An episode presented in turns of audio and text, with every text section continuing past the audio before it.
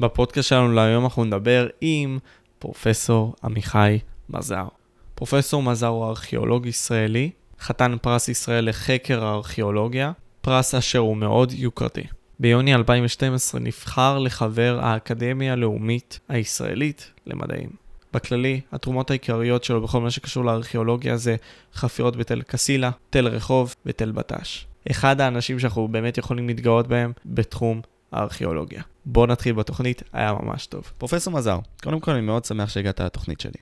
אה, כמו שאמרתי לך לפני שהתחלנו את התוכנית, אה, אלכס עושה עבודה מאוד טובה, כן, אבל אה, אתה, פינקלשטיין, אתם הנגשתם את התוכן הזה של העולם הארכיאולוגי בצורה שהיא מובנת, פשוטה, נגישה. והסברתם את זה לנו, בין, בין אם זה לי ובין אם זה לאנשים שאני מכיר, בצורה שהיא מאוד נגישה, ואני מודה לך, לך וגם פינקלשטיין על זה מאוד. הייתי רוצה לשאול, בין כה וכה, למה נכנסת ללימודי הארכיאולוגיה ולהיסטוריה של עם ישראל, בעצם מה משך אותך לזה? אוקיי, okay. אה, אני היום בן כמעט 80, אני עוסק בארכיאולוגיה מגיל 14, זאת אומרת, אה, זה כבר די הרבה שנים. אה, התגלגלתי לתחום הזה, אני חושב בזכות העובדה שדוד שלי, אח של אבא שלי, היה ארכיאולוג ידוע והיסטוריון של עם ישראל, בנימין מזר, והחל מילדותי בעצם אה, אבי, שהיה גם כן חובב, ביקר הרבה בחפירות, באתרים ארכיאולוגיים, בכנסים ארכיאולוגיים, גרר אותי אחריו. אתה יודע, לא היה בייביסיטר באותם ימים, אז אני רצתי אחריו. ואני זוכר את עצמי מילדות אה, מסתובב באתרים ארכיאולוגיים. אה, זה מאוד עניין אותי, גם הדוד שלי היה מאוד כריזמטי והשפיע. למשל, אתר כמו תל קסילה, אני זוכר שהסתובבתי בו בגיל תשע, כן?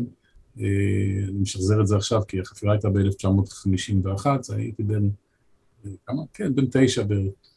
ובגיל 15 כבר יצאתי לחפירות ראשונות, בסוף כיתה ט', בבית שערים. ואני הייתי חיפאי, בית שערים זה בית הקברות הידוע, הנקרופוליס היהודי מהמאה השנייה והשלישית אחרי הספירה, ושם עבדתי בפיקוחו של פרופסור נחמן אביגד, שיותר מאוחר היה מורה שלי, ואחר כך עבדתי איתו שנים ברובע היהודי בירושלים.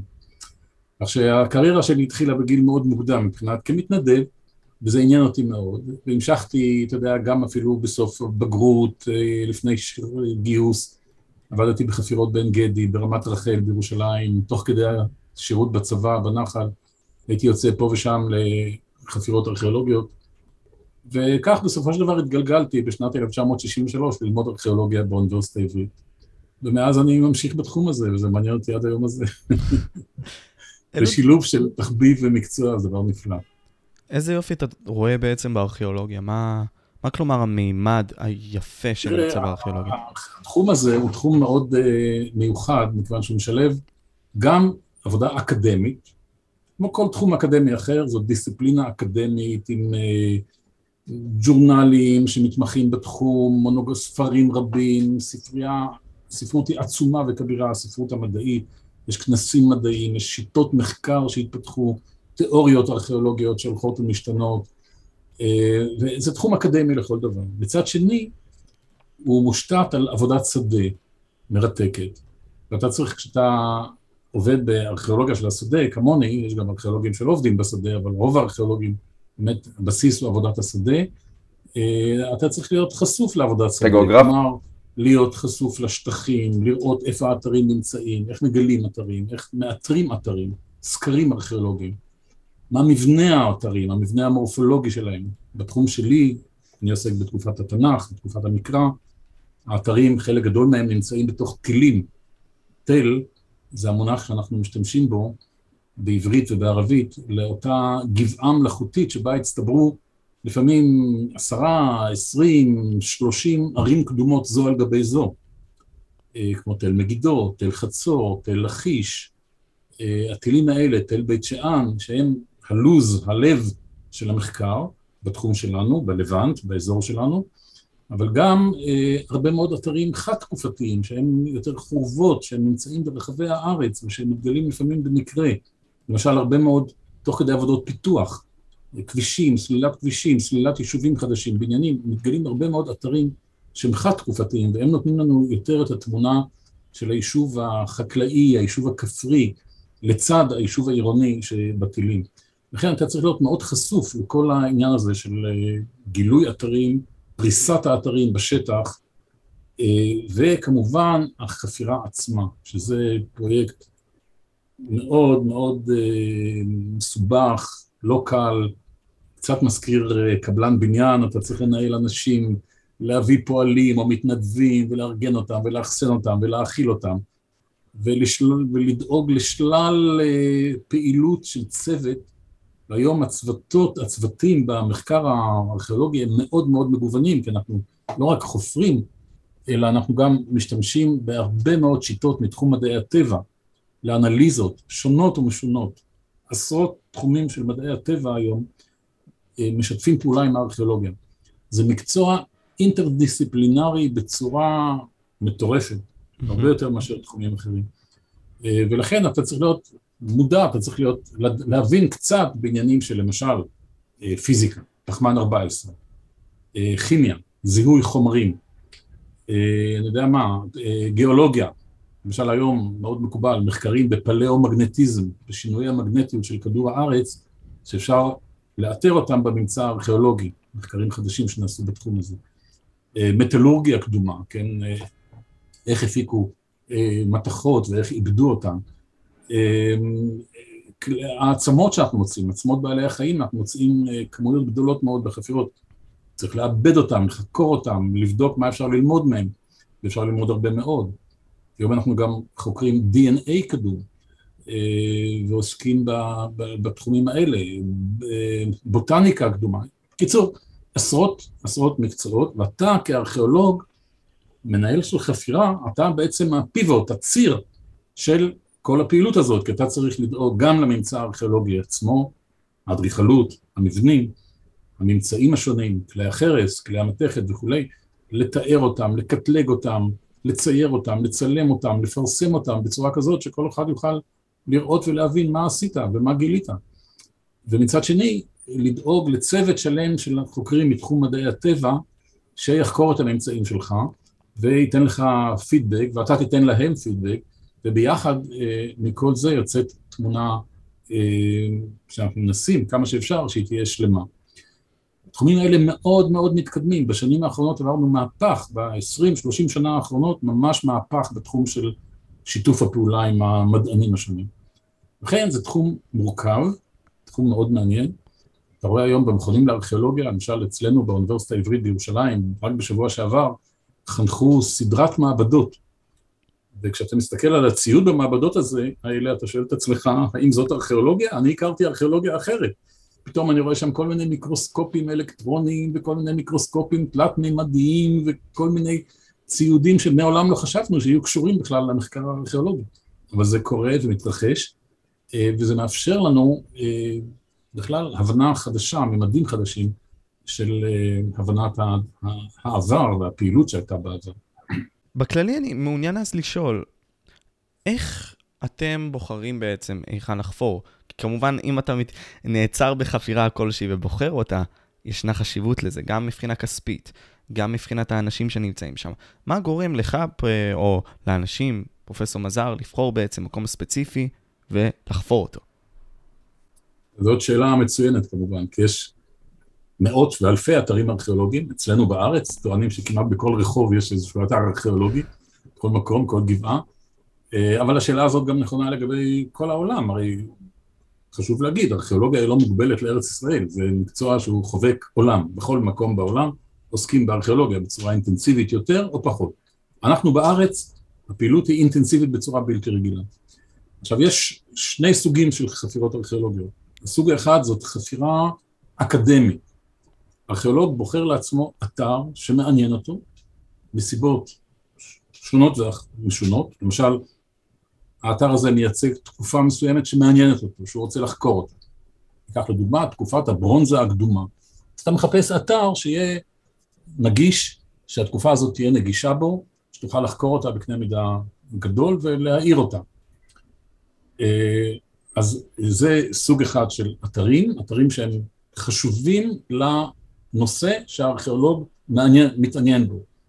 אתה מעוניין בתולדות ממלכת יהודה נגיד, במאה, במאות העשירית, שמינית לפני הספירה, אתה תבחר אתר בארץ יהודה, שהוא חשוב, שהוא מרכזי, שיש בו פוטנציאל למחקר, ותתמקד בו במחקר שלך, ובדרך כלל מחקרים כאלה באתרים רב-שכבתיים נמשכים עשרות שנים, כן? אני חפרתי בבית שאן למשל, 12 שנה, בתל רחוב, 11 שנה, בתל בט"ש קודם, 12 שנה, תמנע מקראית. כלומר, אלה הם פרויקטים ארוכי טווח, יש כאלה שנמשכים אפילו 20 ו-25 שנה. וואו. תל גת, למשל, אהרון מאיר סיים עכשיו 25 שנות חפירה והודיע שזהו, מספיק. עד כאן הגעתי ועכשיו אני אפרסם את התוצאות. ואלה הם אתרים אקדמיים, אתרים מרכזיים, בדרך כלל, הרבה מאוד בתחום שלי, הם נעשים בתוך, בטילים, בטילים העתיקים. תל חצור למשל. פרופסור ידין בשעתו ניהל בו חמש עונות חפירה גדולות מאוד, בשנות ה-50 וה-60. פרופסור אמנון בנטור המשיך את החפירה הזאת, ואני חושב שהוא כבר בעונה ה-20 או משהו מסוג זה, והוא עדיין יוצא השנה לעוד עונת חפירות. כלומר, אלה פרויקטים מתמשכים לאורך שנים רבות מאוד, בעיקר בטילים, כי בתוך הטילים, הטילים הם גדולים, הם מגיעים לעשרות או מאות דונם, ויש בהם הרבה מאוד שכבות יישוב, זו מתחת לזו, כך שזה תהליך מאוד ארוך ומסובך אה, להגיע למחקר הזה, למיצוי של אה, חקירה של אתר כזה. לצידם ישנם הרבה אתרים קטנים, כמו שאמרתי, שהם נחקרים, שוב, אם בתחי, מתוך בחירה, אני למשל בהיסטוריה שלי בחרתי איזה שניים, שלושה אתרים קטנים כאלה, חד-תקופתיים, כי הם עניינו אותי מבחינת הנושא. למשל פה בירושלים, בשכונת גילו, היה אתר ששייך לתקופה של ראשית ההתיישבות של עם ישראל, ראשית ההתנחלות הישראלית מהמאה ה-12, עניין אותי הנושא הזה, יזמתי חפירה בו וחפרתי אותו בקנה מידה קטן, אתר חד-תקופתי, שכבה אחת, יישוב אחד, על הסלע הטבעי. וישנם הרבה מאוד אתרים, כמו שאמרתי, שמתגלים בעבודות פיתוח, שם הפעילות היא אחרת לגמרי, זאת פעילות חירום בדרך כלל, פעילות שנעשית מתוך אה, מטרה לשחרר את השטח לבנייה, המימון גם בא בדרך כלל מהיזמים. הגוף שמנהל את הפרויקטים האלה בדרך כלל זה רשות העתיקות או אגף העתיקות, אף על פי שהיום גם גופים שקשורים לאוניברסיטאות מקיימות, מקיימים חפירות כאלה, ואתה יכול לראות חפירות ענק מהסוג הזה, לדוגמה בסיבוב מוצא לאחרונה הסתיים פרויקט עצום כזה בימים אלה ביבנה, ממזרח לתחנת הרכבת של יבנה, מתנהלת חפירת, חפירת הצלה ענקית לצורך פינוי שטח לבניית שכונה חדשה. זהו סוג אחר של אה, חפירות, מאוד חשובות, כי הן נותנות לנו תמונה על הרבה מאוד אתרים חד-תקופתיים שלא היינו מכירים אותם, לא היינו יודעים עליהם, אלמלא חפירות ההצלה האלה. שיש פה שני סוגי פעילות. חפירות ההצלה נכפות עלינו, אנחנו חייבים לבצע אותן, כי השטח הזה חייב להשתחרר. החפירות בטילים ובאתרים אחרים, שהם בחירה שלנו, בחירה אקדמית, נעשים מתוך מניעים אקדמיים, מניעים של עניין, וכמובן שזהו סוג אחר לגמרי של מחקר. ניתן אבל לראות אנשים שהם כן, כלומר, מוצאים דברים כאלה, במידה ונגיד סתם זה ממצא ארכיאולוגי במקרה, נניח. אה, אני מניח שהיו דוגמאות כאלה. אם כן זה קרה, הם צריכים להחזיר את הדברים האלה למדינה? כלומר, יש התחייבות לעשות את זה? אתה מדבר על ממצא נייד, אתה מדבר בדרך כלל על ממצא נייד. כן, אה, תראה, זה קורה כל הזמן. קורה כל הזמן שאנשים מוצאים ממצאים, כן, תוך כדי סיור, תוך כדי טיול, תוך כדי הליכה על גבי אתרים. ופה יש שני סוגים, יש כאלה שלוקחים את הממצא הזה, שמים אותו לטלוויזיה ואומרים תודה רבה. יש כאלה שאומרים, אה, יש חוק במדינת ישראל, והחוק אומר שהממצא הארכיאולוגי מכל תקופה שהיא קודמת ל-1700 לספירה, אה, הוא שייך למדינה. ונתקלתי בלא מעט מקרים שאנשים באמת החזירו, אתן לך דוגמה, בתל שחפרתי בו 12 שנה, תל רחוב בעמק בית שאן, הייתה איזו משפחה שטיילה, וילד בן עשר מצא שם פסלון קטן מחרס, פסלון מחרס.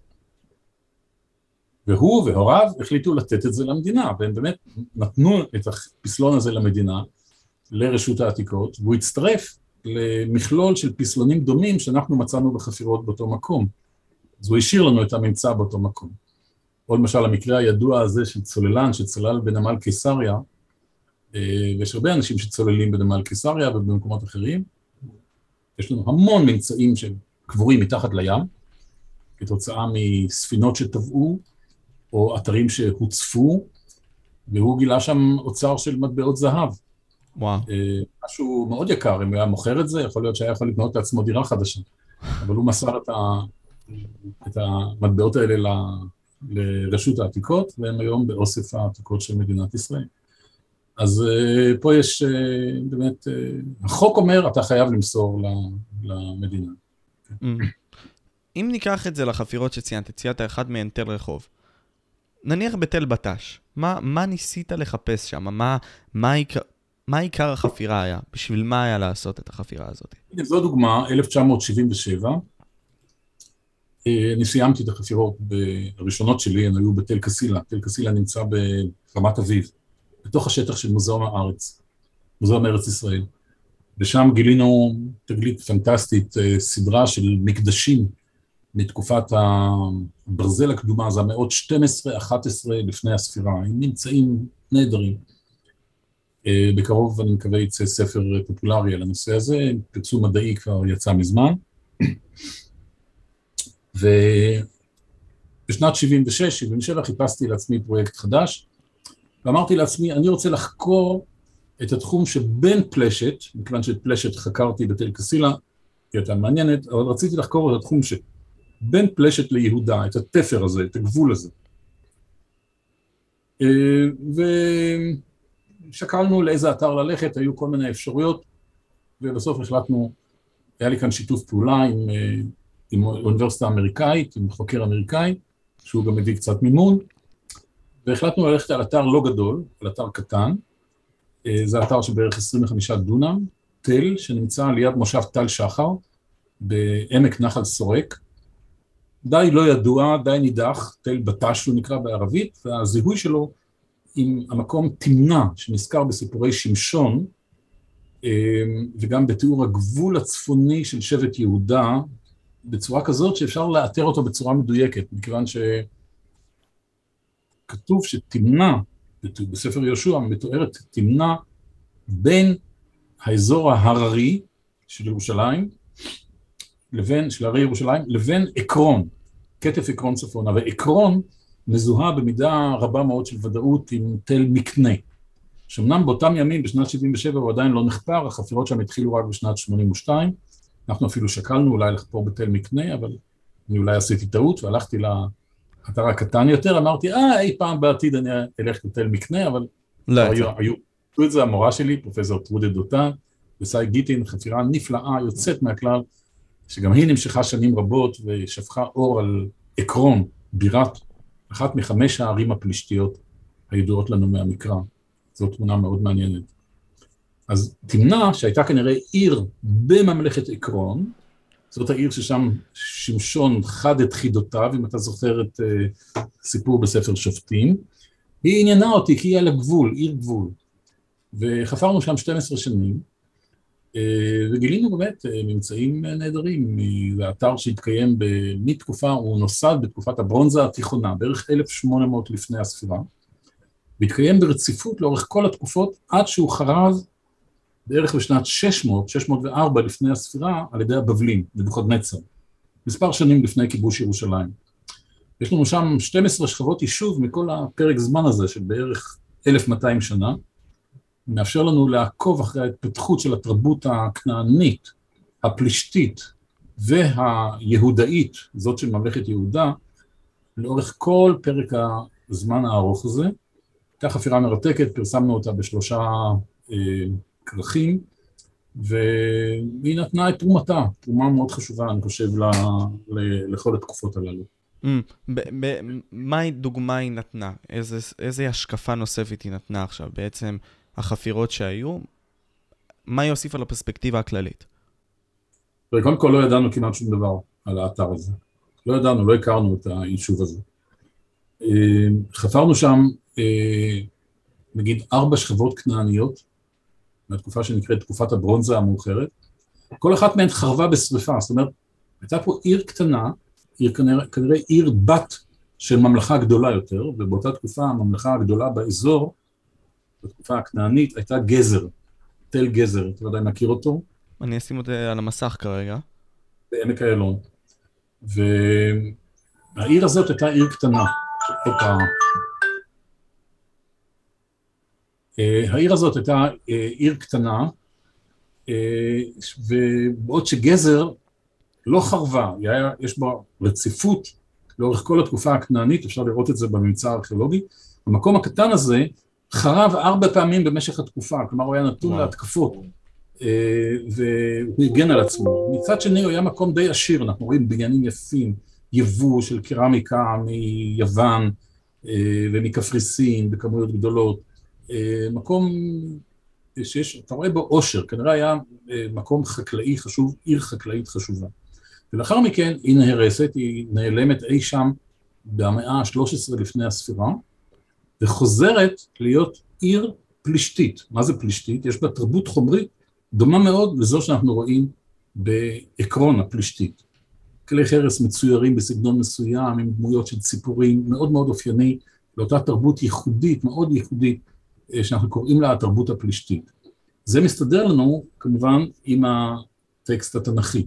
ופה אנחנו נוגעים לבעיה של הקשר בין הטקסט התנ"כי והארכיאולוגיה, זה תמיד אה, נושא קשה. במקרה הזה, אני חושב, יש לנו התאמה מאוד מעניינת בין סיפורי ספר שופטים, שמתארים את תמנע כעיר או יישוב פלישתי, ובין הממצא הארכיאולוגי שאנחנו מצאנו, שהוא מראה באמת יישוב פלישתי ממש בתקופה הזאת, שהיא פחות או יותר תקופת השופטים. אנחנו קוראים לה תקופת הברזל הקדומה, המאות 12-11 לפני הספירה.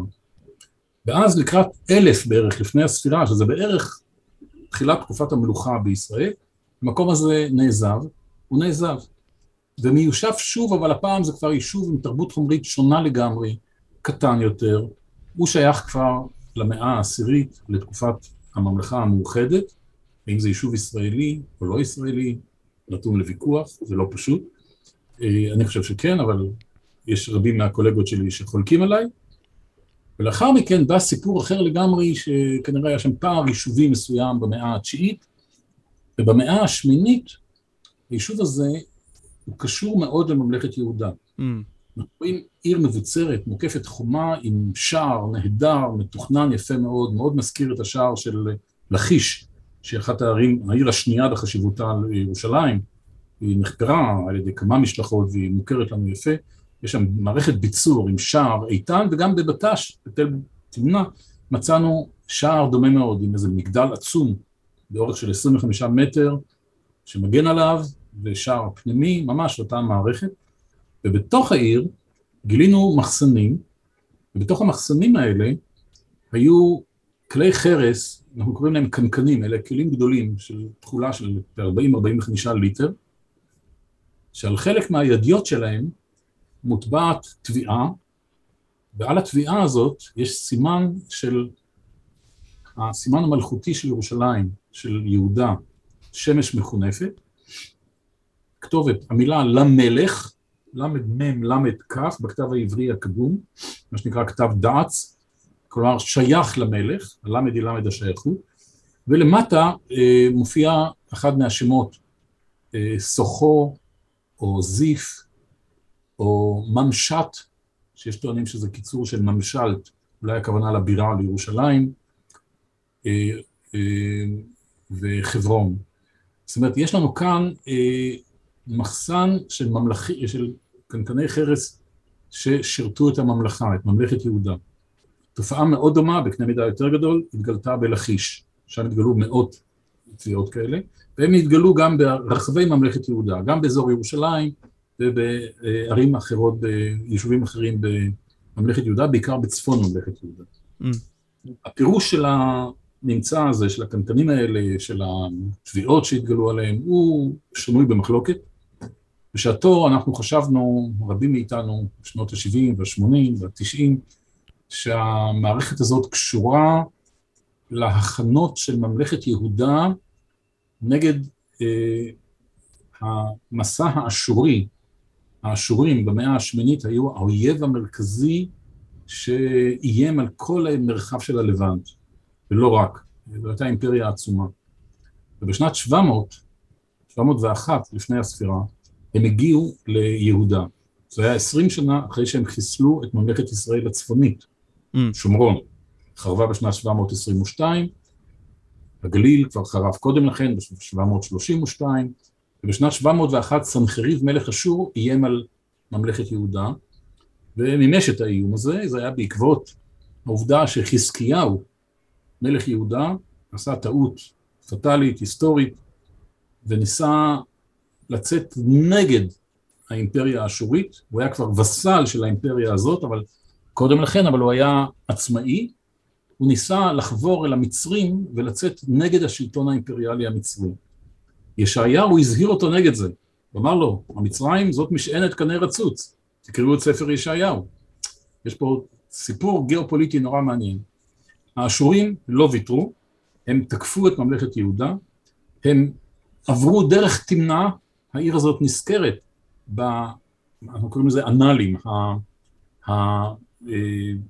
הטקסט האשורי, שהשתמר על גבי אה, פריזמה כזאת, בכתב יתדות, יש העתק במוזיאום ישראל, הוא עבר דרך יפו, משם תמנע, כלומר דרך נחל סורק, מגיע ללכיש, שם על לכיש מצור, במצור הזה יש תיאור פנטסטי שלו בתבליט שהתגלה בארמון סנחריב, בנינווה, והיום הוא מוצג בבריטיש מוזיאום, הוא עבר לשם במאה ה-19, והעתק שלו נמצא במוזיאום ישראל, אפשר לראות אותו שם.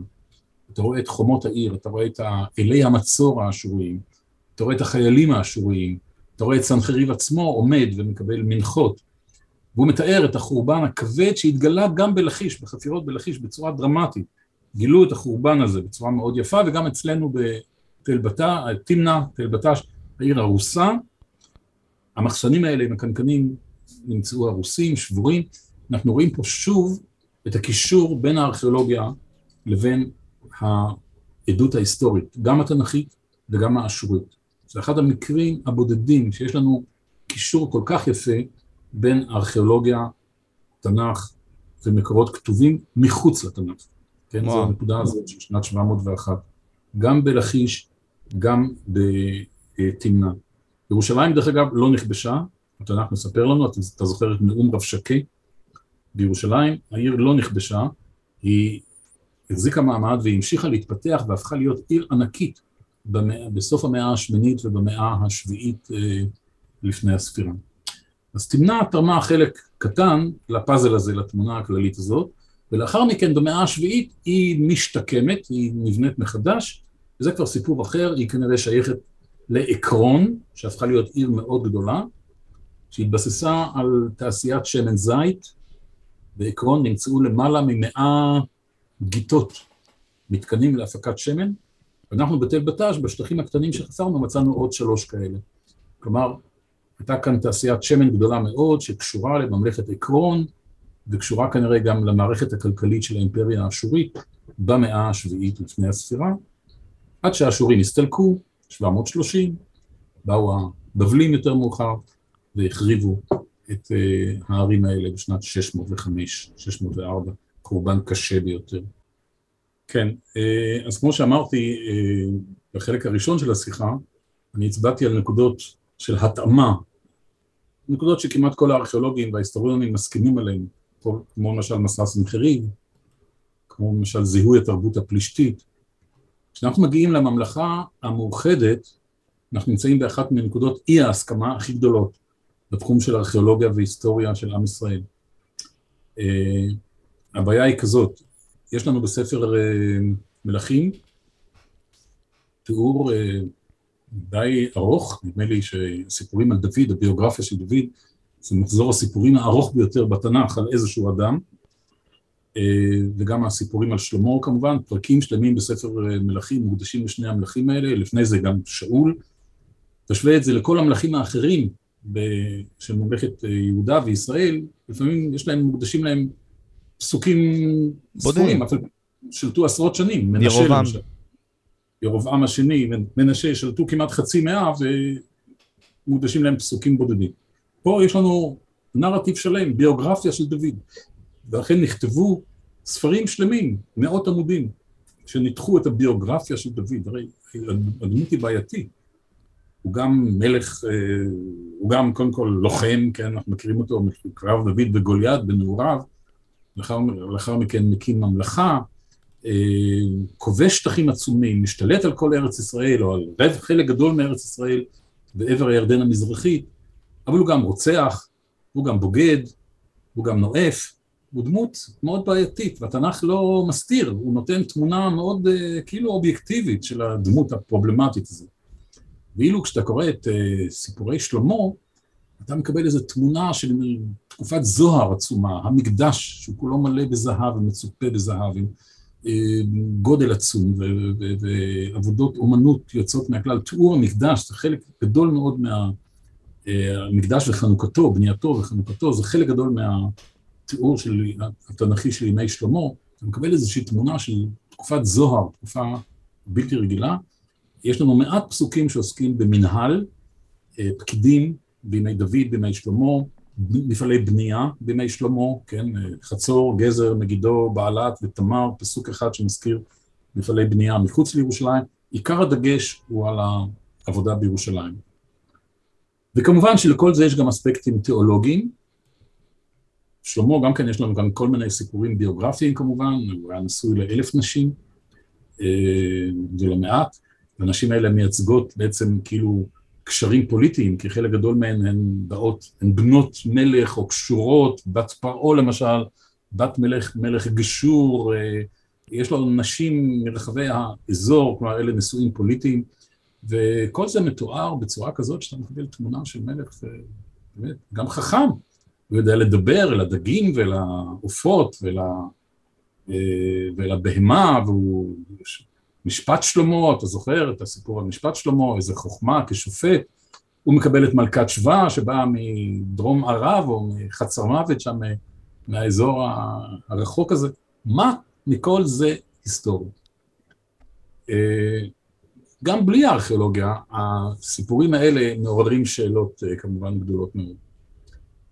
ואכן, אם אתה קורא ספרי היסטוריה של עם ישראל, שנכתבו במרוצת ה-100-150 שנה האחרונות, בדרך כלל, עד שנות ה-80, הנרטיב ההיסטורי, כמו שמופיע בספרות, שיצא גם בארץ, גם בארצות הברית, גם באירופה, היסטוריונים רבים שכתבו תולדות עם ישראל, התייחסו לסיפורים האלה ברצינות, ומתארים את תקופת דוד כבאמת איזו מין תקופת אה, גדולה אה, ופאר והדר.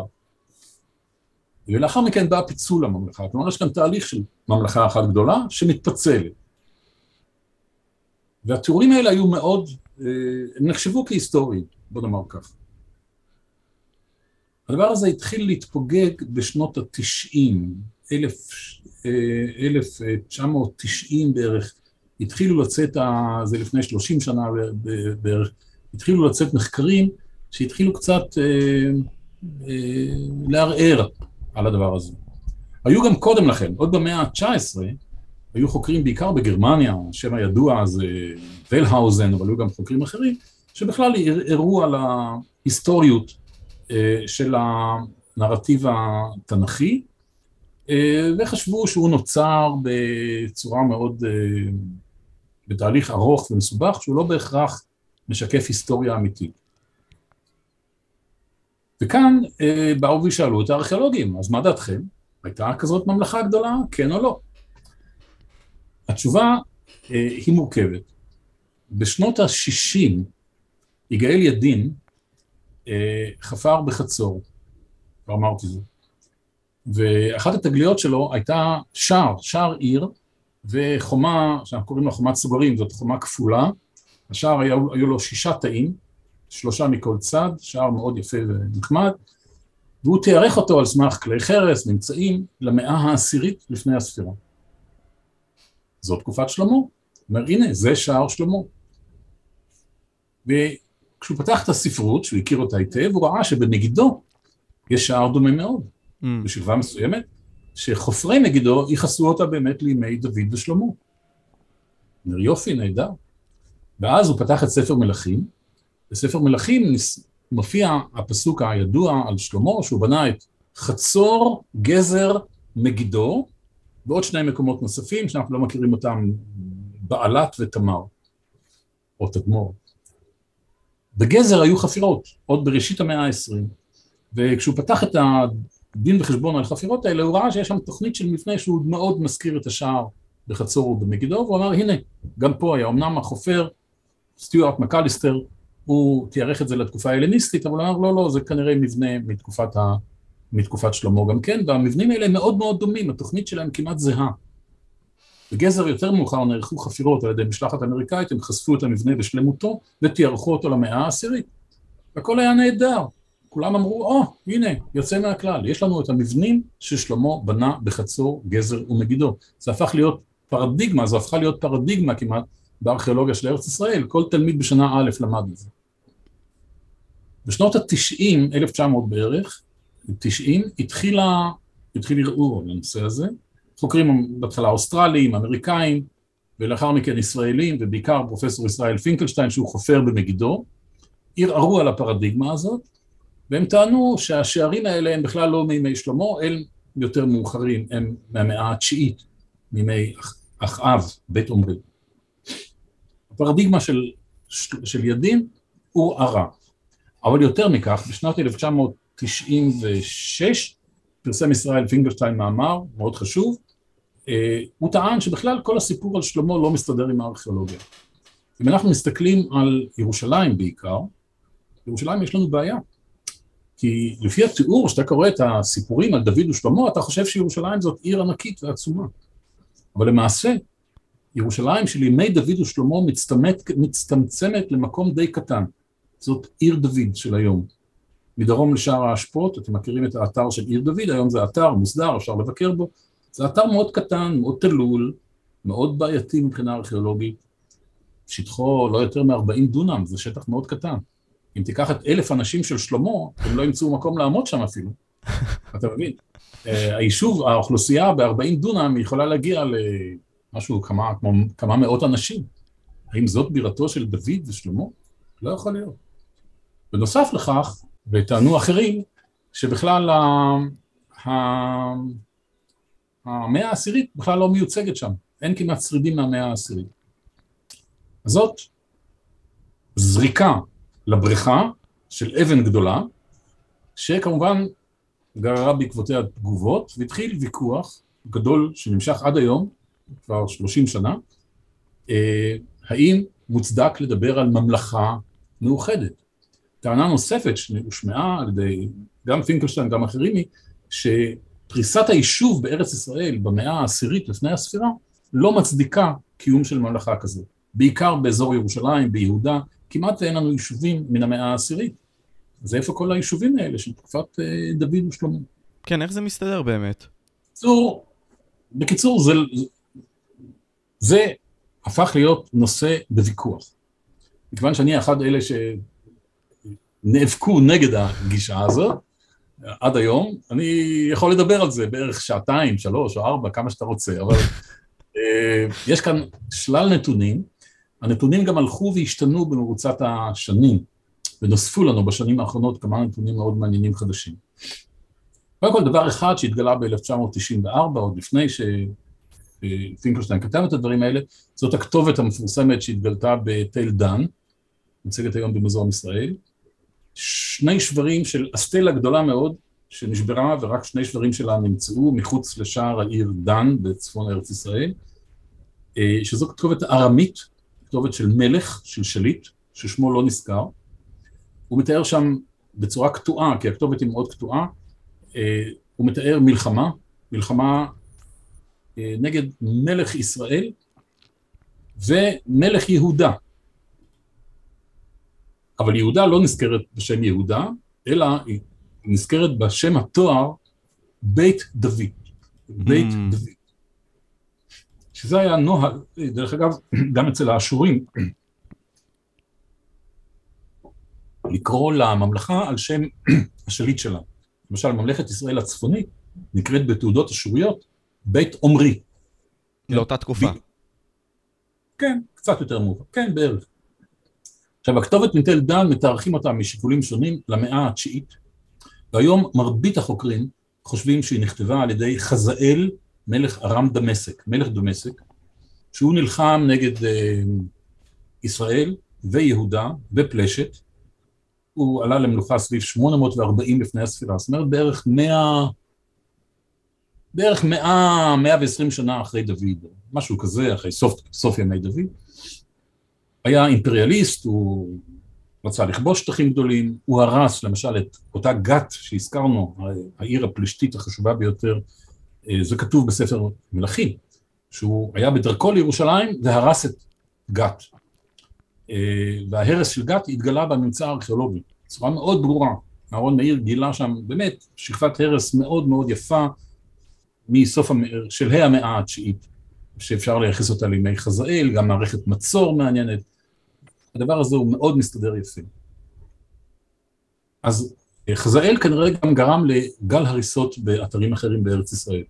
אני חפרתי את תל רחוב, ליד אה, תל, תל בית שאן, בעמק בית שאן, ליד מושב רחוב, ומצאנו שם גם כן עיר גדולה מאוד, העיר של כנראה נמשי, של משפחת נמשי, שממנה בא יהוא מלך ישראל, כי מצאנו שם כתובות עם השם נמשי, וההרס של העיר הזאת התרחש לפי תאריכי פחמן 14, לפי אה, ממצאים הארכיאולוגיים שמצאנו שם, סביב 840-830 לפני הספירה, וכנראה גם כן על ידי חזאל. זאת אומרת, הוא גרם לחורבנות קשים. עכשיו, הוא מזכיר את יהודה כעיר דוד, כבית דוד. זאת אומרת, כמאה שנה לאחר שלמה, לאחר דוד, ממלכת יהודה מופיעה במקורות כבית דוד. יש חוקרים צרפתיים שטוענים גם על הסטלה של מישה מלך מואב, אחת התעודות הפנטסטיות שעומדות היום במוזיאום הלובר בפריז, בעצם ההעתק שלה, כי היא עצמה נשברה ונותצה לרסיסים, ושוחזרה באופן חלקי, אה, הם טוענים שהם קוראים שם גם כן את השם אה, בית דוד, זה בערך אותה תקופה, 840-830. האם אפשר ללמוד מכך שדוד באמת הייתה לו אימפריה כזאת חשובה? לא. אפשר ללמוד מכך שדוד היה דמות מוכרת בהיסטוריה של האזור, ושהוא נחשב לאבי השושלת, שמלכיה, מלכיה הם מלכי יהודה, מלכי ירושלים. האם אפשר ללמוד מכך על עוצמתו של דוד עצמו? זאת שאלה, זאת שאלה גדולה. אז אנחנו עומדים בחזרה עם הממצא הארכיאולוגי, ומנסים ללמוד אותו ולהבין מה בעצם אפשר ללמוד על דוד ועל שלמה מתוך הממצא בירושלים ובאתרים אחרים ביהודה. וכאן יש כל מיני התפתחויות. למשל, אחת ההתפתחויות, הזכרתי את השערים.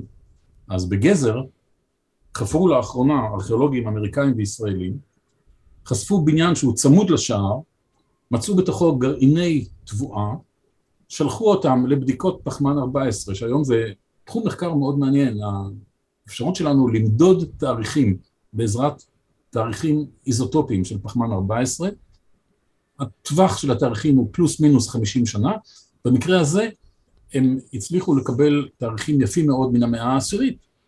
זאת אומרת שהבניין וכנראה השער על ידו כבר קיימים במאה העשירית, וזה כבר לא מאה התשיעית, זה מתאים לימי שלמה.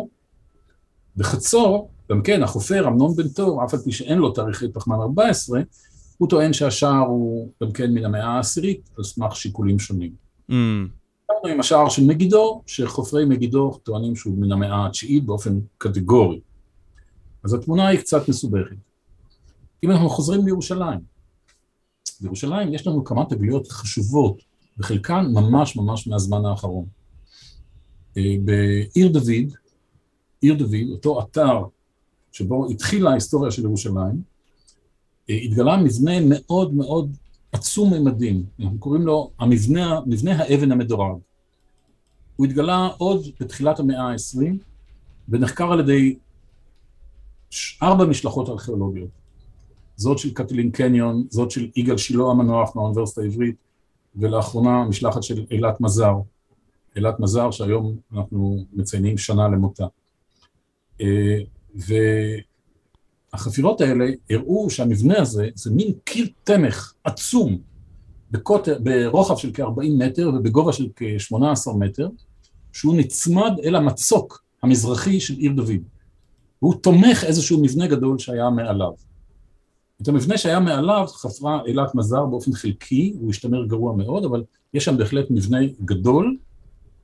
והשאלה ממתי המבנה הזה? זה מבנה מונומנטלי מהגדולים ביותר שידועים לנו בארץ מתקופת המלוכה, אבל מתי בדיוק הוא הוקם? פה יש בעיה, כי אין לנו כל כך, נמצא מתוך המבנה עצמו, מהרצפות שלו, ואנחנו יודעים מה מתחתיו ומה מעליו. מתחת למבנה הזה התגלו מבנים, שכבה, שכבות יישוב, חדרים, עם ממצאים מתקופת הברזל הקדומה, כלומר מתקופת השופטים, מהמאות 12-11 לפני הספירה. כלומר המבנה הוא מאוחר לשכבות האלה. מעליו, על גבי המבנה המדורג, אה, נמצאו שרידים של רצפות וקונטקסטים שונים עם קרמיקה שאפשר לתארך אותה למאה התשיעית. כולל במבנה שאילת חפרה, בשלב שתיקנו אותו, מצאה שם deposit מאוד, מכלול מאוד יפה של כלי חרס מראשית המאה התשיעית או במהלך המאה התשיעית. וואו. אם אנחנו לוקחים את הסנדוויץ' הזה, יש פה סנדוויץ', כן, כאילו כריך, מלמטה מאה ה-12-11, מלמעלה מאה התשיעית, אנחנו מגיעים, אני הגעתי למסקנה שאין ברירה, שהמבנה הזה הוא מן המאה העשירית, ולזה גם הגיעו ארכיאולוגים נוספים. עדיין יש ויכוחים בנושא הזה, אבל אם אנחנו צודקים, ואם המבנה הזה הוא מן המאה העשירית, הוא נותן לירושלים מימד מאוד חשוב, כי זהו מבנה נדיר, אין, אני לא מכיר מבנה כזה, מונומנטלי כזה בכלל, מתקופת הברזל, ובוודאי לא מן המאה העשירית. כלומר, זה אומר שבמאה העשירית בירושלים היה משהו חריג, גדול, מיוחד, מעניין. זה יכול לתת לנו איזשהו מבט, איזשהו אספקט על אה, תקופת דוד ושלמה ב- בירושלים. אבל זה לא הכל. עדיין אנחנו נשארים עם עיר קטנה, עיר של כ-40 דונם. זה לא מספיק בשביל להיות בירה של עיר גדולה. וכאן בא נושא חדש לגמרי, שהוא נחקר רק בשנים האחרונות, שנת 2009 עד 2014, אילת מזר ניהלה חפירות באזור שנקרא האופל. אופל זה המדרון שמדרום למסגד אל-אקצא, מדרום להר הבית. ושם התנהלו חפירות גדולות מאוד, והיא אה, גילתה שם אה, שרידים שעכשיו נמצאים בשלבי פרסום, היא כבר פרסמה, הספיקה לפרסם חלק מהם, והאחרים עכשיו נמצאים בשלבי מחקר. יש שם בהחלט סדרת מבנים מסוף תקופת הברזל הקדומה, כלומר מהמאה ה-11 לפני הספירה, מן המאה העשירית ומן המאה התשיעית.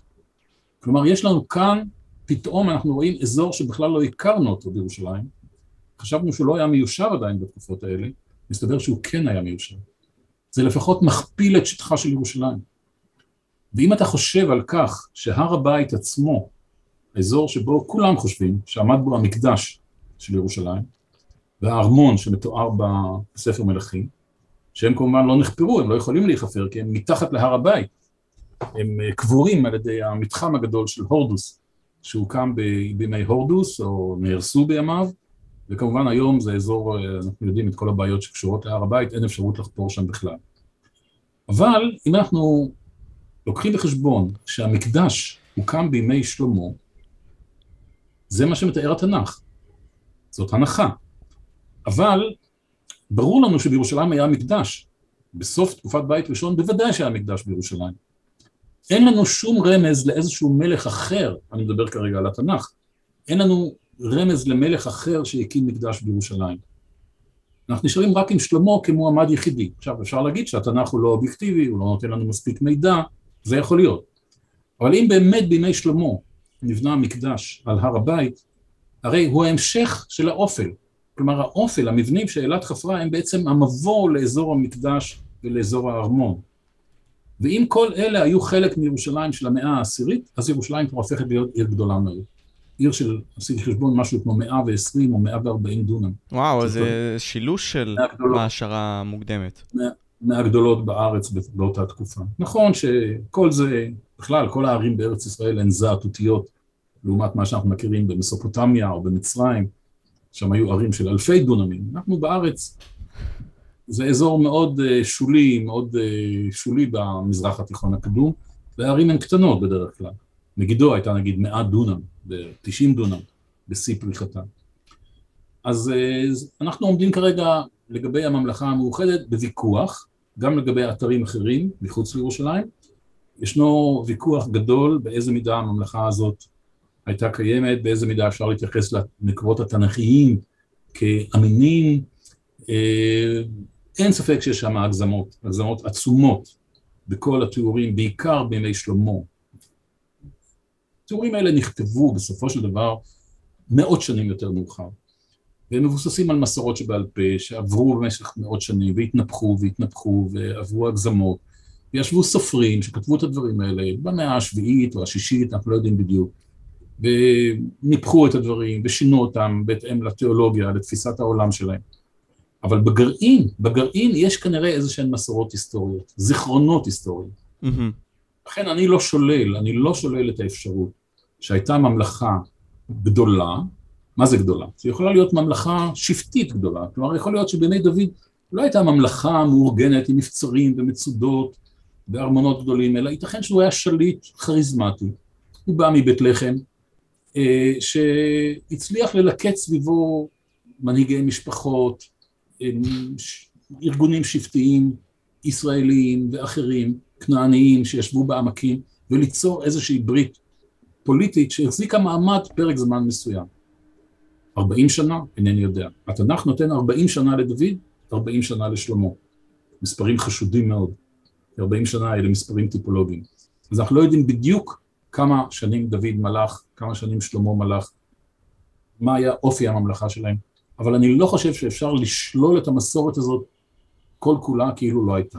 או גולשים מארכיאולוגיה למקרא ולהיסטוריה, וזה תהליך מאוד מורכב, גם מאוד מסוכן, כי מסוכן, אף אחד לא מת מזה, אבל מבחינה מתודית, אה, יש כאן המון בעייתיות כמובן, זה קיים בכל תקופה כמעט.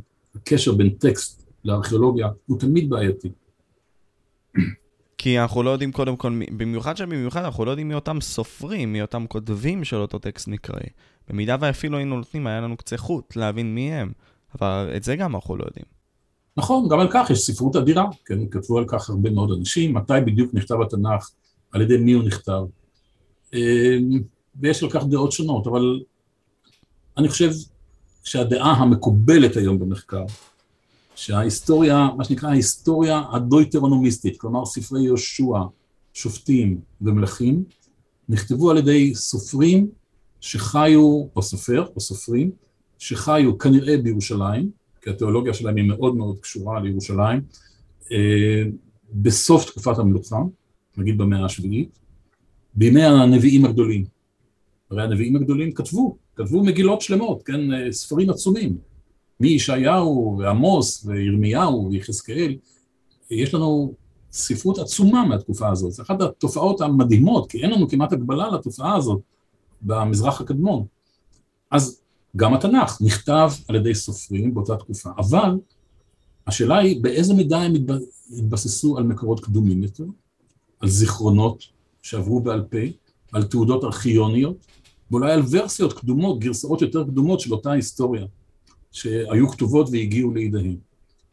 ובעיה אחרת היא באיזה מידה סופרים מאוחרים יותר, נגיד בתקופת שיבת ציון, שינו את הטקסטים האלה, ערכו אותם מחדש בהתאם לנטיות ליבם. אה, זאת אומרת, הטקסטים, הארכיאולוגיה של הטקסטים היא ארכיאולוגיה בפני עצמה, היא, היא קשה מאוד, וספרות בנושא הזה, ספרות המחקר היא עצומה וכבירה, והקישור בינה לבין הארכיאולוגיה הוא תמיד בעייתי. כך שאנחנו עומדים פה לפני נושא מרתק, מעניין, שהוא, המילה האחרונה לא נאמרה לדעתי. מבחינת דרום הלבנט, בין אם זה בתקופת המקרא, וציינו את זה גם לפני זה עכשיו, בתקופה של המלוכה המאוחדת. אלו עוד מאות נראות לא מלאות. כלומר, עדיין יש הרבה מאוד דברים שהם באוויר. אין הרבה מאוד ידע בנוגע אליהם. האם יש דבר כזה עדיין במחקר הארכיאולוגי, שעוד לא הגענו אליו? השאלה על איזה תקופות אתה מדבר, אתה יודע, דרום הלבנט, מה שנקרא סאות'רן לבנט, אנחנו מגדירים את התחום הגיאוגרפי הזה כתחום שפחות או יותר בין מרכז סוריה, נגיד, אה, נאמר אזור צור וצידון של היום, אה, עד, וכולל כל ארץ ישראל ועבר הירדן. עכשיו, האזור הזה, הארכיאולוגיה שלו הולכת אחורה עד לתקופה הנאוליתית והלאה, התקופות הפרה-היסטוריות, השאלה על איזה תקופה אתה מדבר. Mm. יש תקופות שידועות יותר, יש תקופות שידועות פחות, יש תקופות שיש לנו לגביהן גם מקורות היסטוריים, אפילו מהתקופה הכנענית, למשל מכתבי אל-מרנה, אה, ומכל התקופות יש לנו היום ממצא ארכיאולוגי עשיר ביותר. עכשיו, תקופות שהן חסרות טקסט, כמו תקופת הברונזה הקדומה או תקופת הברונזה התיכונה, שיש לנו מעט מאוד, אם בכלל, טקסטים. שם הארכיאולוגיה משחקת תפקיד מרכזי, הארכיאולוגיה היא הכלי המרכזי לשחזור החברה, ללימוד הכרונולוגיה, מבנה היישוב, פריסת היישוב, אופי היישובים, ארכיטקטורה, אומנות, כלי החרס, כל מה שקשור בתרבות החומרית. ומהתרבות החומרית אנחנו מנסים לשחזר את החברה, את ההתפתחות החברתית.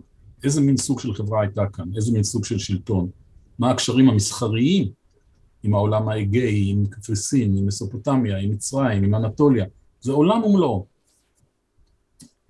אה, כשאנחנו מגיעים לתקופת התנ"ך, שהיא נגיד מבחינתי מתחילה סביב 1200 נגיד לפני הספירה, ראשית תקופת השופטים, אז שוב, אה, יש לנו הרבה שאלות פתוחות, הרבה שאלות שנמצאות בוויכוח, והרבה שאלות, הרבה נושאים שהארכיאולוגיה שפכה עליהם המון אור, המון אור, למשל הנושא הפלישתי, התרבות הפלישתית, או לאחרונה נגיד אה, האדומים הקדומים, נושא נפלא שנחקר לאחרונה אה, באזור הערבה. אה, יש הרבה מאוד עדויות ארכיאולוגיות, מעניינות ומרתקות, אבל תמיד יש ויכוחים.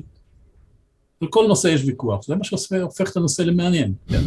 אז, אז פה אם נרחיב נגיד על, הממלכ... על ישראל הקדומה, איפה ניתן באמת ללכת מבחינה ארכיאולוגית, מבחינת הממצאים כבר היותר קודמים, בכדי שאנחנו נקבל קונטקסט על בערך האופי של אותה ישראל קדומה, ומתי בערך ראינו אותם לראשונה. כן, השאלה אה, איך מזהים את מקורות עם ישראל, מאיפה הם באו, מי הם הישראלים הקדומים, מתי הם הגיעו, אם הם הגיעו בכלל, אולי הם היו פה תמיד. אה, זאת אחת השאלות הכי גדולות בארכיאולוגיה של, של תקופת הברזל, נקרא לזה כך. איך, אה, איך אנחנו מזהים ישראלים קדומים? אז יש לנו מצד אחד, אתה יודע, סדר פסח, אנחנו יושבים וקוראים את סיפור יציאת מצרים, ספר החומש, ספרי החומש, בראשית, שמות ויקרא, מספרים לנו נרטיב מסוים על תולדות עם ישראל, מהאבות והלאה. עכשיו אנשים מסורתיים, אנשים שמקבלים את התנ"ך כתורה מסיני, לגביהם זו התמונה ההיסטורית, כן? אה, ולא רוצים לערער עליה. ההיסטוריונים והארכיאולוגים מסתכלים על הדברים קצת אחרת. אה, למשל, נושא יציאת מצרים הוא נושא מאוד בעייתי, אנחנו לא יכולים כארכיאולוגים אה, למצוא את יציאת מצרים, זה לא דבר שאתה יכול למצוא אותו בארכיאולוגיה, אף על פי שהיו ארכיאולוגים שכן ניסו לעשות זאת, למשל אה, ניסו לאתר את ים סוף, כן, באזור פורט סעיד, יש ארכיאולוג שכתב על כך ספרים שלמים. או נגיד האתר של קדש ברנע, שתופס מקום כל כך חשוב במסורת יציאת מצרים, הוא מוכר לנו, הוא בתל אל-קודרת במזרח סיני, הוא נחפר ונחקר, דרך אגב לא התגלו שם שום שרידים מתקופת יציאת מצרים. אה, או זיהוי הר סיני, אתה יודע שיש על זה תיאוריות רבות ושונות, איפה היה הר סיני? בתקופה הביזנטית זיהו אותו עם ג'בל מוסא בדרום סיני, אבל זה מהתקופה הביזנטית. איפה היה הר סיני, אם בכלל? יש לפחות עשרה מועמדים שונים להר סיני. וואו. אז אלה שאלות אה, פתוחות, אני מנסה לא לעסוק בנושא הזה, כי באמת אנחנו לא יודעים. כיבוש הארץ על ידי יהושע, שזה סיפור מאוד מגובש, כן, ה-11 הפרקים הראשונים בספר יהושע, שמספרים סיפור של מערכה צבאית, כיבוש ארץ ישראל, בהנהג, בהנהגתו של גנרל, של מפקד אחד. פה מדובר על כיבוש והרס ערים, אנחנו ארכיאולוגים, אנחנו חופרים ערים, אנחנו מוצאים את החורבנות האלה. אנחנו אמורים היינו למצוא את הכיבושים של יהושע, נכון? נכון. בכל מקום שהוא הרס. ופה התשובה היא מורכבת, ונותנת בעצם תמונה שלילית. כלומר, אנחנו לא יכולים לאמת מסע צבאי בראשות מנהיג צבאי אחד שקשור לכיבוש הארץ. אתן לך דוגמה, חצור, יש עליה פרק שלם בספר יהושע, חצור היא העיר הגדולה ביותר בכנען, עצומה, אה, למעלה מ-700 דונם. אה, עיר כנענית, היא נהרסה בהרס אלים, אלים ביותר שהתגלה בחפירות של ידין ושל בן תור בחצור, וההרס הזה מתוארך משיקולים שונים, ממצאים מצריים, תאריכי פחמן 14, קרמיקה, למשהו כמו מחצית המאה ה-13, 1250 בערך לפני הספירה, אוקיי? אבל קודם לכן, בספר יהושע נזכר כיבוש לכיש. לכיש גם היא נחפרה. והעיר הכנענית בלכיש נהרסה 1140, כמאה שנה לאחר חצור. אז לא יכול להיות שאותו אדם הרס את שתיהן, נכון? יש לנו בספר יהושע גם בעיה נוספת, יש אה, מקומות שמופיעים כערים שנהרסו על ידי יהושע, אבל כשאתה בא לחפור אותן, מסתבר שכמעט לא הייתה עיר כזאת, או שלא הייתה בכלל. Mm. דוגמה לכך היא יריחו, העיר הראשונה שיהושע הורס. חפרו ביריחו הרבה משלחות ארכיאולוגיות, כמעט לא מצאו כלום מתקופת הברונזה המאוחרת, התקופה הזאת שאמורה להיות נהרסת על ידי יהושע. או אחרי, אחרי יריחו בא האי, המקום של האי, שמזהים אותה עם אתל ממזרח לבית אל בערי אה, אפרים, ערי בנימין. והמקום הזה גם כן, אין, אין, אין שרידים מהתקופה הזאת, מתקופת יהושע. כלומר, יש לנו כאן בעייתיות של חוסר התאמה בין הממצא הארכיאולוגי לבין הסיפור בספר יהושע. ואז הפרשנות היא שספר יהושע הוא בעצם יצירה היסטוריוגרפית מאוחרת יותר, שייחסה לישראל גל כיבושים בתקופה הזאת. זה כבר הוכר במחקר לפני שנים רבות. כשאנחנו הולכים הלאה, הספר הבא במקרא הוא ספר שופטים, נכון? ספר שופטים אנחנו מקבלים תמונה על עם שיושב על אדמתו, אבל אין לו שלטון מרכזי, אין לו עיר בירה מרכזית, אין לו מערכת ממוסדת של פקידות או שלטון. וזו תמונה מאוד מעניינת, כי הממצא הארכיאולוגי מתקופת השופטים, המאות 12-11 לפני הספירה, תקופת הברזל הקדומה, נתן לנו תמונה שהיא די תואמת את הממצא, את התמונה המקראית. התגלו מאות אתרים קטנים, חקלאיים, בהר המרכזי, באזור נחלת מנשה, נחלת אפרים, אזור ירושלים, מאות אתרים כאלה, בקעת הירדן. ובאמת אין שום עיר, אין שום יישוב מרכזי, היישוב הגדול ביותר שם זאת שילה. שילה שמופיעה בספר שמואל כ... כמרכז הדתי של שבטי ישראל באותה תקופה, האתר הזה באמת מתאים לתקופה הזאת, הוא גם נהרס בהרס אלים וקשה, שמתאים לתיאור חורבן שילה, שנזכר עוד בימי ירמיהו בתנ"ך. לדעתי, יש התאמה מאוד חזקה, וגם כתבו על כך הרבה ספרים ומאמרים, בין הפריסה היישובית הזאת של מאות אתרים קטנים, חקלאיים, במקומות נידחים בהר המרכזי, לבין התיאורים בספר אה, שופטים מבחינת החברה, זה לא אומר שכל אחד מהשופטים האלה, תיאורים, הסיפורים על גדעון ועל אה, שמשון ועל יפתח ועל כל אחד בדבורה ועל כל אחד מהשופטים האלה הוא סיפור אותנטי אמיתי שאנחנו יכולים להוכיח אותו, זה לא. אבל התמונה החברתית, הכלכלית, שעולה, והמאבק שלהם עם הפלישתים, שבאותה תקופה בהחלט מתיישבים בפלשת ומקימים תרבות עירונית עצומה וגדולה, התמונה הזאת אה, בהחלט מקבלת אה, אישור ארכיאולוגי, הייתי אומר. כלומר, אתה רואה שהארכיאולוגיה משחקת לשני הצדדים. מצד אחד היא מבקרת את ההיסטוריוגרפיה המקראית כמו שהיא מוכרת לנו, ומצד שני היא יכולה גם לאמת אותו, תלוי על איזו תקופה אתה מדבר. כן, אנחנו צריכים להתקרב באמת לסיום. כן, כן, כן. אז אני אשאל עוד uh, שתי שאלות ברשותך. נתעמק על אחת uh, יותר. Uh, אם אנחנו ניקח עכשיו את העולם הארכיאולוגי של היום, 2022, איזה דברים באמת תופסים את עיניך ומעניינים אותך גם בהשלכה שלהם לעתיד, אה, ועל הדרך שאנחנו נסתכל גם על ההיסטוריה.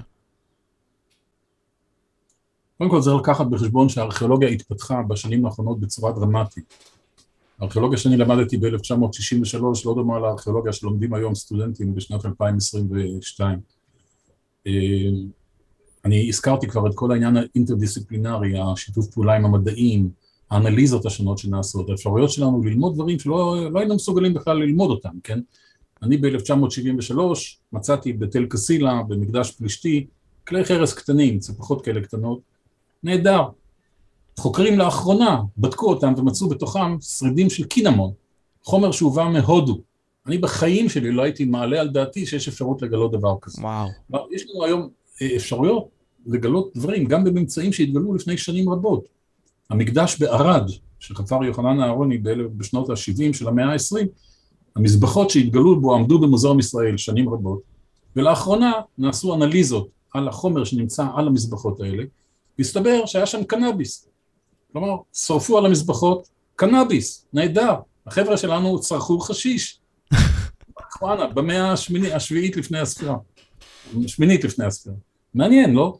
זאת אומרת, הארכיאולוגיה המודרנית מאפשרת לנו לעשות דברים שלא יכולנו לעשות. ואני חושב שהעתיד יהיה עוד יותר קיצוני בתחום הזה. הארכיאולוגים היום עובדים חזק מאוד על הנושא הזה של אנליזות, של שיתוף מדעי הטבע בתחומים שונים, וזה לובש ממדים, למשל שינויי אקלים, נושא ההתחממות הגלובלית שלא כך מעסיק אותנו עכשיו. אנחנו לומדים הרבה מאוד על שינויי אקלים בעבר, על סמך אה, קידוחים גיאולוגיים בים המלח, בכנרת, במקומות אחרים, בדיקות פולן, אנליזות שונות של ממצאים ארכיאולוגיים. זה מאפשר לנו להבין כל מיני דברים. כלומר, הארכיאולוגיה שבארץ היא תופסת תנופה עצומה, אבל גם בעולם כולו היא בתנופה גדולה מאוד. לצערנו, אתה יודע, ארץ כמו סוריה למשל, שהיינו מאוד רוצים ללמוד עליה, כי אנחנו רוצים לדעת את הקשרים בין ארץ ישראל לסוריה, אז שם הפעילות כמעט מתה, בלבנון זה חלש מאוד, בירדן ישנה פעילות ארכיאולוגית, אנחנו מנסים לקשור את הלבנט הדרומי עם הארצות שמסביב, להכיר את הקשרים גם עם מצרים, עם קפריסין, עם העולם האגאי. הדברים האלה נעשים והארכיאולוגיה המודרנית מאפשרת לנו את הלימוד של הקשרים האלה. זאת אומרת, הארכיאולוגיה הפכה להיות תחום בינלאומי מאוד מאוד דינמי, זה תחום מרתק, תחום שדורש שליטה על הרבה מאוד... אה, דיסציפלינות. אה, שדות מידע, לפחות איזושהי גישה, אתה צריך אה, להכיר. אני למשל עכשיו מצאתי את עצמי פתאום שותף למאמר שעוסק בפלאומגנטיזם. כי מעניין. חוקר שעוסק, כותב דוקטורט, יואב וקנין, על פלאומגנטיזם בארץ ישראל, לקח דוגמאות מחפירות שלי בבית שאן, בתל רחוב, הגיע לתוצאות מעניינות ביותר, שפותרות לי בעיה כרונולוגית שהייתה לי בחפירות בבית שאן. זאת אומרת, השיתוף פעולה הזה מאפשר לנו דברים נפלאים. אני חושב שהארכיאולוגיה הולכת לכיוונים חדשים, אה, היא תחום מאוד רחב, היא תחום שדורש משאבים, ואחת הבעיות הקשות שלנו זה החוסר במשאבים, אנחנו צריכים הרבה מאוד כספים לנושא הזה. היום בארץ יש כבר שש מחלקות לארכיאולוגיה, נכון? זה הרבה. אוניברסיטאות גדולות. אה, הרבה סטודנטים לומדים את התחום, הרבה מחקרים נכתבים. אה, אני מוכרח להגיד שאני כמעט כל יום מקבל איזה שלושה או ארבעה PDFים, אתה יודע, מאמרים, ספרים שיוצאים, אתה לא יכול להשתלט על כל הספרות העצומה הזאת. אה, זה תחום רחב מאוד, ובעיניי עדיין מרתק, אחרי כל השנים האלה שאני עושה בו. אני פה שואל את עצמי דבר כזה, אתה רואה את הדור הצעיר גם, שמביא את הטכנולוגיה החדשה הזאת לשולחן של הארכיאולוגיה. והדור הצעיר הזה הוא ברובו סקרן. מנסה להבין את הדברים, מנסה להוכיח אותם, למרות שאתה יודע, זה נראה לנו ברטרוספקטיבה כזאת, אוקיי, מה זה מעניין? יש הרבה מאוד עניין בדבר הזה. לדור הצעיר הזה, לאנשים הצעירים האלה, איזה עצה היית רוצה לתת להם ממך, פרופסור מזר? כלומר, בין אם זה על מנת להגשים את הדברים שלהם, את האמונות שלהם לגבי הדברים שהם רוצים להשיג, האמת שלהם. תראה, אין פה הרבה עצות. אם אתה, אם אתה שרוף, כלומר, זה וירוס. אם הווירוס תוקף אותך, הווירוס הארכיאולוגי, ובאמת הוא תוקף הרבה אנשים, כי העבודה היא בשדה, מרתקת, מעניינת, אבל צריך תמיד לחשוב קדימה, מבחינה, מכמה בחינות. מבחינה אחת זה פרנסה, אתה יודע. אתה צריך גם לקבל פר... איזה שהם מקורות פרנסה, ולצערנו מספר המשרות האקדמיות והאחרות בארכיאולוגיה הוא לא גדול. תחום התעסוקה הזה בארץ מוגבל לאותן שש מחלקות לארכיאולוגיה, מכללות, ורשות העתיקות, שזה המעסיק הגדול ביותר, שבו עובדים מאות ארכיאולוגים, אה, שהיא באמת אה, מעסיקה הרבה מאוד ארכיאולוגים, אמנם לא בתנאים של אקדמיה, תנאים יותר קשים, כי צריכים לצאת הרבה מאוד לעבודות פיקוח, חפירות הצלה, תנאי השכר הם לא מהטובים ביותר. כלומר, אה, זה תחום ש... תחום ההעסקה בו הוא מצומצם. זה לא כמו הייטק שאתה יכול היום לברוח מחברה לחברה, רק לדרוש שתי שניות. כן. אז uh, זאת בעיה אחת. בעיה שנייה, הספרות המקצועית היא אדירה. כלומר, אתה צריך לקחת בחשבון שאתה צריך להשתלט על ספרות מחקר מאוד uh, גדולה, אפילו אם אתה מצטמק בתחום ההתעניינות שלך לתחום קטן, אפילו התחום הקטן הזה, אתה תמצא את עצמך עומד מול uh, uh, אה, מחקרים רבים, וגם מכיוון שהיום יש יותר ויותר התמחות, אתה יודע, אתה הופך להיות מומחה, כמו שברפואה יש היום מומחים לאצבע של, אצבע שלישית של יד שמאל, אמ, גם בארכיאולוגיה אנשים מתמחים יותר ויותר, זה מומחה רק לעצמות בעלי חיים, זה מומחה רק לחפצי מתכת, זה מומחה לסוג של מסוים של קרמיקה או אנליזות של קרמיקה. אז אלה, זה הופכים להיות תחומי התמחות מאוד קטנים. חשוב שכל אחד שעוסק בתחום המצומצם הזה, תהיה לו גם פרספקטיבה רחבה יותר, שהוא ילמד את הנושא ברחבותו, כל ההשלכות שלו, כל הקשרים התרבותיים, ובוודאי, אם אפשר, גם את הקשרים לטקסטים. אה, זה לא דבר קל. לאדם צעיר שנכנס לתחום היום, אה, זה מאוד קשה, כי המידע הוא עצום, הידע הוא, הוא עצום וגדול. אה, לכן זה תחום מאוד אתגרי. אני מקווה שבעתיד, המדינה כבר נותנת אמצעים לא קטנים, יש את הקרן הלאומית למחקר שנותנת סכומים יפים מאוד לארכיאולוגיה, אבל זה עדיין רק לביצוע מחקרים, לא לתקנים, ותקנים של מחקר עדיין חסרים לנו, צריך להגדיל את זה בעתיד, ואני חושב ש... וגם תרומות פרטיות, מוסדות, אנשים פרטיים, אה, צריך למצוא תורמים שיתרמו, כי זה תחום שהפילנטרופיה תופסת בו... אה, נתח לא קטן. מאוד חשוב. אני למשל עצמי, 12 שנות חפירה בתל רחוב מומנו על ידי אדם פרטי. שהוא השתגע, נפל על הראש ומימן אותי. אז אז יש גם דברים כאלה.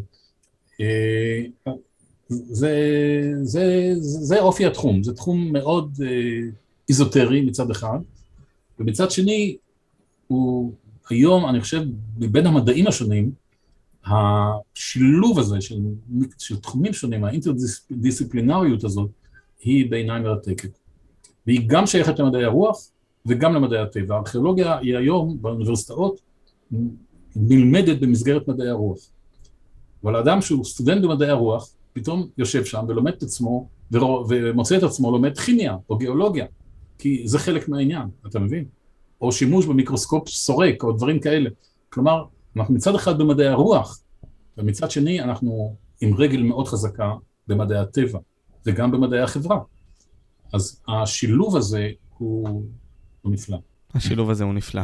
קודם כל, באמת תודה רבה לך, פרופ' מזר, על ההסברים שנתת בנוגע לעולם הארכיאולוגי, אה, וגם לדברים שקשורים למקרא. אני מאוד מעריך אותך ומקווה שתזכה לעוד הרבה מאוד שנים, ולראות גם את ההצלחה של הרבה מאוד מהאנשים שאתה מוביל אותם, ששולחים לך את אותם PDFים, ובעצם מרחיבים את כל העולם האמנותי הזה של הארכיאולוגיה. תודה רבה לך.